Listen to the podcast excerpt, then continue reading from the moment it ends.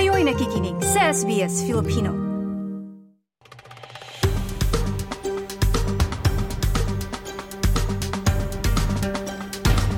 Nakabalik na ng Australia si Prime Minister Anthony Albanese mula sa APEC Summit at may mga tanong tungkol sa kanyang pakikipagpulong kay Chinese President Xi Jinping.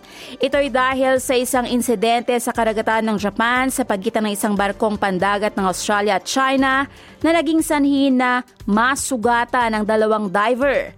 Ang insidenteng ito ay sumusubok sa relasyon ng gobyerno sa China. Nahaharap sa mga katanungan ng punong ministro sa kanyang pagbabalik mula sa isang diplomatikong biyahe sa California, US. Nakapalibot ito sa detalye ng isang run-in sa isang barkong pandigma ng China na nag-iwang sugatan ang ilang Australian naval divers noong Martes, ikalabing apat ng Nobyembre. Kinuekwestiyon si punong ministro Albanese kung tinalakay ba niya ang insidente sa kanyang pakipagpulong kay Chinese President Xi Jinping na inilarawan ng punong ministro bilang napakamatagumpay. Ang binabanggit na insidente ay nangyari sa loob ng exclusive economic zone ng Japan nang naka-encounter ng isang barko ng Australia ang HMAS Toowoomba ang isang People's Liberation Army Navy destroyer. Nasugata ng mga Australian diver habang sinusubukang alisin ng mga ito ang fishing net mula sa mga propeller ng barko. Sa kabila ng mga mensahe na humihiling sa mga kalapit na barko na umiwas sa mga divers, naging masyadong malapit ang Chinese warship habang ino-operate ang isang sonar device sa ilalim ng tubig. Nagresulta ito na nasugatan ng mga Australian divers. Kinukesyon ng oposisyon kung bakit ipinagkait ang mga detalye ng insidente sa loob ng limang araw habang ang punong ministro ay nakikipagpulong kay President Xi. Binanggit ni Shadow Home Affairs Minister James Patterson ang issue sa programang Insiders ng ABC.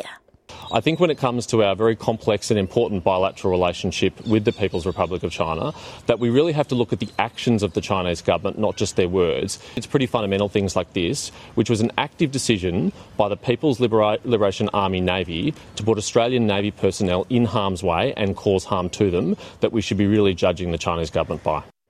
Tinawag ng acting Prime Minister at Defense Minister na si Richard Marles ang insidente na hindi ligtas at hindi profesional habang hindi pa tinutunggunan ng punong ministro ang usapin. Ani ginoong Patterson na alam sana ng punong ministro ang tungkol sa insidente sa oras ng pakipagpulong niya kay Xi Jinping sa Asia Pacific Economic Cooperation o APEC Summit.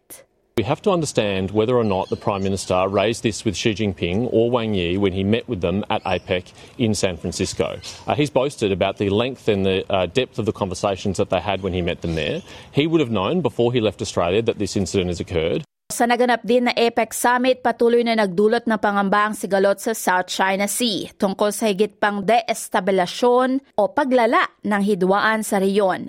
Anang Defense Minister ng Indonesia na si Proboa Sobianto, dapat na iwasan ng reyon ang anumang nakakasakit na labanan. The South China Sea, the Korean Peninsula, the Myanmar issue remain hotspots that can destabilize the region. Therefore, I encourage peaceful resolutions to every dispute and seek cooperation rather than and competition. Kaugnay pa rin ng South China Sea, nagkaroon ng pagkakataon ng mga Pangulo ng Pilipinas at China na pag-usapan ang issue sa karagatan.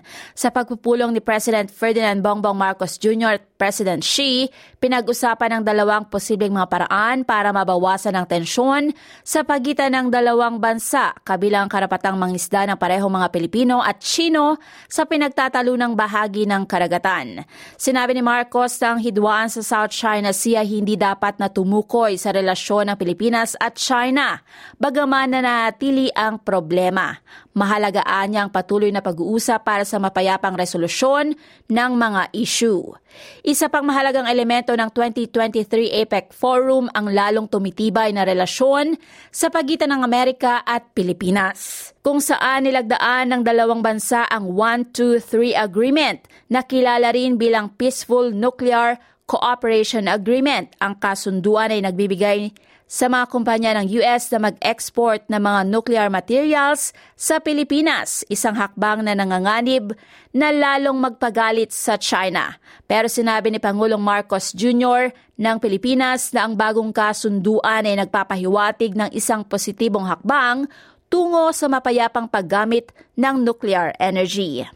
We see nuclear energy becoming a part of the Philippine energy mix by 2032. And we would be more than happy to pursue this path with the United States as one of our partners. The signing of the Philippine United States Agreement for Cooperation concerning peaceful uses of nuclear energy, or the 123 Agreement, is the first major step in this regard.